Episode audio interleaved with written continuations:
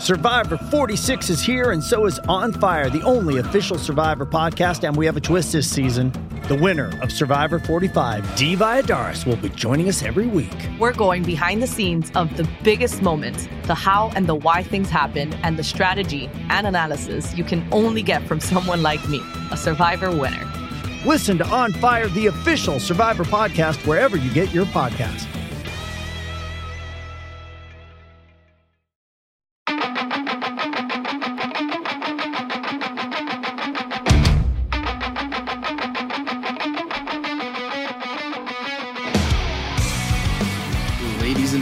Welcome to this weekend's edition of the We Are podcast on DK Sports Radio. This is your host, Jared Prugar. And boy, did we find a fever pitch today against Nebraska, as Penn State unable to come away with the upset, or not with the upset, but with the come-from-behind victory, losing 30-23 with a last-ditch effort late in the game. The fever pitch began in the first half, in the first quarter, the first drive even, as Sean Clifford threw an interception. It's at that point you realize, why are they still trotting him out there? Much like we talked about last week, it's a situation where if this player is hurting you this much, what is the point in letting him go out there and continue to do that to your team? Because over the course of the last 3 weeks, it's been apparent that Sean Clifford is hurting this offense and keeping it from getting to where it needs to go. Now, don't get me wrong. There have been offensive line issues and blocking issues as well with the running backs. But what we saw today and what we saw last week is he's turning the ball over. He's not putting the lines in positions for success. And today it finally happened. James Franklin benched him after, of course, a Sean Clifford turnover, where scoop and score by the Nebraska defender puts points on the board and puts Penn State in a hole 24-3 in the second quarter. They're down 21 in the second quarter to Nebraska. Nebraska entered Saturday's game 0-2. So you have two winless Blue Bloods going at it like we had talked about earlier this week. And then the Will Levis show began, and Will Levis didn't do anything to put the Nittany Lions in jeopardy. He marched them down the field for a field goal opportunity where they made it, and then, you know, they chipped away. The Penn State defense gave up only 3 points and less than 100 yards in the second half. Now, that obviously wasn't the case in the first half, as they let Luke McCaffrey pretty much do whatever he wanted against them offensively the first couple series. But once Levis came in, it was the spark that Penn State needed.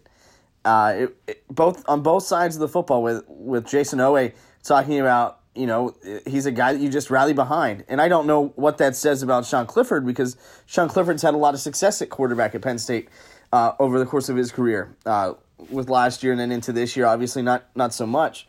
But you look at just the tale of two halves for the Nittany Lions and the Cornhuskers. And the score going into the half is 27-6. Nebraska was able to get a field goal late going into the half. Penn State received the half in the second in the second half. They received the kick. And, you know, it's 27-6 going into the half. Nebraska, for what it's worth, was only up in the yardage department 203-191. So, you know, Penn State really wasn't that far off statistically, but it's the two turnovers that really, really impacted Penn State. So, you know, you have that situation with Levis coming in for Clifford, and it does provide that spark. They rode that spark to an offensive output in the second half that had not been seen. The running game got going. They had 120 rushing yards in the second half, 125 yards in the first half, and Will Levis made good decisions. And I think that, above all, is really what helped Penn State get back into this game. They outscored Nebraska 17-3 in the in the second half.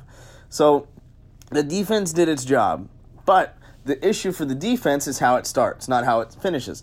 Because as much as you want to blame Sean Clifford and this, that, and the other thing, it really comes down to the defense being able to do their jobs as soon as they hit the field first. And, you know, Nebraska goes down and scores. And then they get, you know, and then they keep scoring. And that's where they run into issues. Now the Huskers got 10 points off of those two turnovers. And I think that is important to note because you take those 10 points away, it's a 23-20 game. Now, maybe Clifford doesn't go out of the game if that's the case. And Levis is still not in there. But James Franklin was able to pull the trigger on that. And I think that speaks volumes because it had gotten to a point against Maryland where I personally thought that Clifford should have been benched, and Franklin just didn't do it. But turning the ball over is never good. And Penn State defensively really hasn't been able to generate turnovers themselves, even as Brandon Smith got their first turnover since the Indiana game. So, I mean, that's important too, but it's the points. It's giving up touchdowns when you're turning the ball over. And that's two games in a row where Clifford's had a fumble recovered for a touchdown. And it's just doing the little things right that everybody talks about every week. And Penn State just has not been able to do that to put themselves to a point where they can actually win a football game. Now, it's not all doom and gloom. I think that they had a pretty good performance rushing the ball. Levis did some great things with his legs, and I think the more importantly is, as you can see on his pass to Pat Freiermuth that went for 74 yards late in the game, he kept his eyes downfield as he was avoiding rushers, and that's something that Sean Clifford, whether he's gun-shy or what have you, or lacks confidence, and I think it could be a combination of a lot of those things, just was not able to do, where he would tuck it too early, he wouldn't give it enough time to develop. In fact, there was a third down in the first half where there was a tight end wide open in the end zone, and Clifford threw it away through the uprights. So he's just the confidence. And when a quarterback lacks confidence, it's never good. And it just kind of steamrolled to the point where, you know, it turns the ball over and then he finds his way to the bench. And Levis did a good job. He... It was a very good performance in his first extensive game-type situation in quite some time. So I think that's important for Penn State going forward. Levis finished the game 14-31, 219 yards. Didn't find the end zone by way of his arm or his leg for that matter, but he put Penn State in situations where they could be successful. And I think that is huge for them. He also got Pat Freiermuth involved in the game. Freiermuth had 7 receptions for 113 yards. His longest, the 74-yard touchdown or 74-yard reception. He finished a yard short of the touchdown on that play, as he was looking behind him for defenders. So getting those guys involved, I think, is important. Jahan Dotson only had 2 receptions for 27 yards, and they had single coverage on him for quite a bit of the game, but. What tells me Penn State is trending in the right direction is the rushing game, that it really struggled throughout the first 3 games of the season. Devin Ford, 16 attempts, 66 yards, and a touchdown. Will Levis had 18 rushes, 61 yards, and really quality, tough runs. He's a much tougher, much harder runner to tackle than Sean Clifford typically is. Kaziah Holmes, 4 attempts, 50 yards.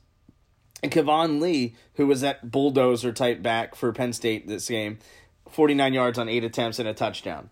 So when you get situations like that and you get performances like that, I think it bodes well moving forward as Penn State prepares to host Iowa next weekend.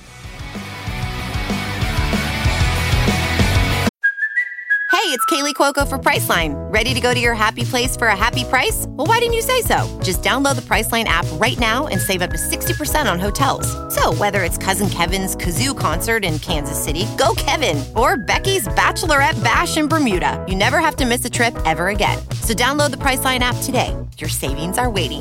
Go to your happy place for a happy price. Go to your happy price, Priceline. With threats to our nation waiting around every corner, adaptability is more important than ever. When conditions change without notice, quick strategic thinking is crucial. And with obstacles consistently impending, determination is essential in overcoming them. It's this willingness, decisiveness, and resilience that sets Marines apart. With our fighting spirit, we don't just fight battles, we win them. Marines are the constant our nation counts on to fight the unknown. And through adaptable problem solving, we do just that. Learn more at marines.com. At 0-4 for the first time since 2001, Penn State hosts Iowa next weekend at Beaver Stadium. The Hawkeyes will come into the game 2-2 in the Big Ten, 2-2 overall, after taking down Minnesota, who has surprisingly struggled this season. They took down Minnesota 35-7 with 21 fourth-quarter points coming on Friday night, which is not ideal, obviously, for the Golden Gophers, as they have struggled mightily this year.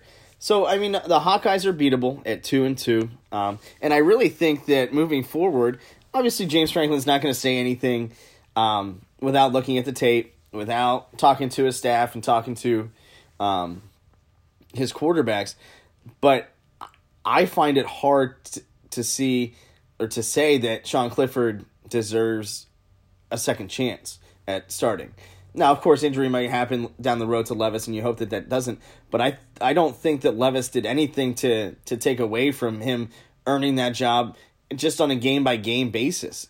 The way that he performed, you know, he kept the team competitive, and that's not something that Penn State had really against Maryland with Clifford at the helm.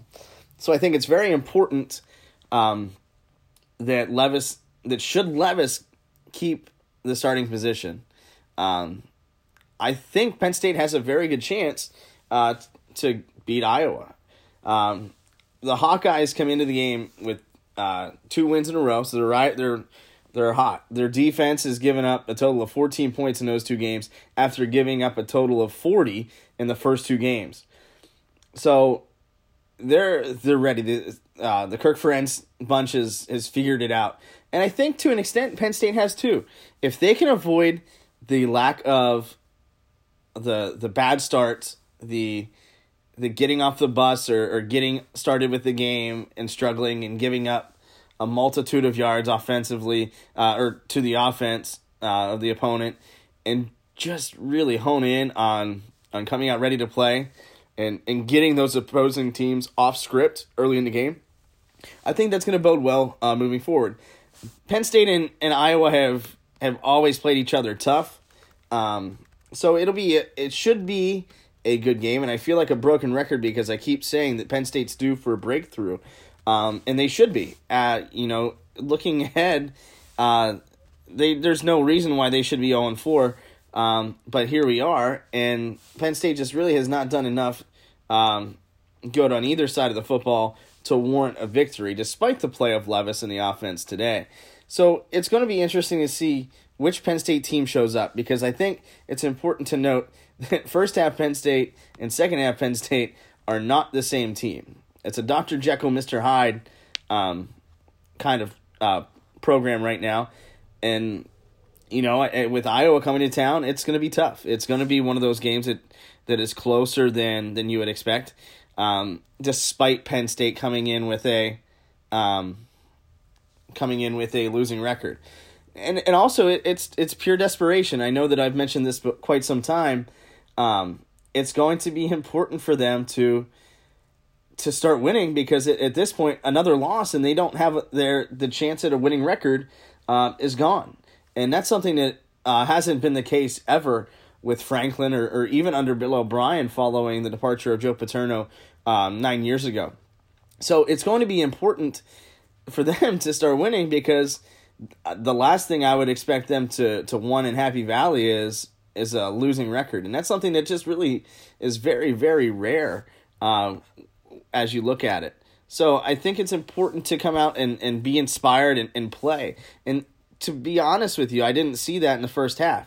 Now they made the change at quarterback, and I think that was what Penn State needed. That's what set the tone to come back in the second half and really get back in that game. But back to Iowa. Kirk Ferentz has been there for a multitude of years, lots of success. And, you know, the last time that Penn State was beaten by Iowa was 2010. So Penn State has had their numbers. Now they're opposite sides of the conference, so they don't play each other all the time, although they played each other in 2017, 18, and 19. So this will be the fourth year in a row that they have played, and each game has been fairly close. Now, 2016, they played, and it was a 41-14 game for Penn State, if we can remember back then. 2018, 30-24 Penn State and State College. 2019, 17-12, and then, you know, it's just a situation where they need to really, and in 2017, 21-19, by way of the Nittany Lions. So it's going to be a situation where they need to come out ready to play from the outset, and if they're not, then I don't know that they're able to fight and claw back the way that they did. You would hope that the benching of Clifford and the insertion of Levis is what the team needed, and they needed it today, but I think moving forward it shows that everybody's position is vulnerable if you're not performing. They did make some changes along the front line. Caden Wallace got some extended time. Will Fries moved down the line. So it's important to note that the Lions up front played very well. They sprung a rushing game for over 200 yards, and I think that's going to be important moving forward too. So they're right on the cusp of getting that first win. Now, obviously, Iowa's a little bit better than Nebraska is at this point, with Nebraska now 1-2 and Iowa at 2-2. So it's going to be very interesting to see how they can really take that next step for the Nittany Lions. And if they can, I think that's excellent. And really, the way that 2020 is going, who knows what's going to happen? Because I think Penn State's due for their outbreak, and that really the offense kind of just bursting through for everything that they really need. So it'll be very interesting to see how they come out and play. Obviously, the time hasn't been announced yet. I would expect with the way that Penn State has played, despite them getting ratings, it'll be a 12 or 3:30 game. Also depends on what games are canceled or postponed. So it'll be one of those situations moving forward.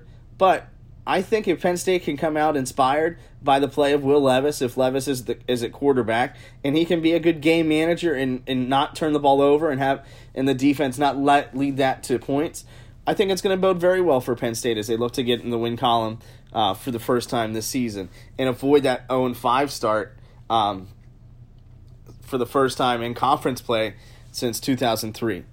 But for the We Are podcast, I thank you for listening. As always, this has been your host, Jared Prugar, and I look forward to speaking with you again later this week.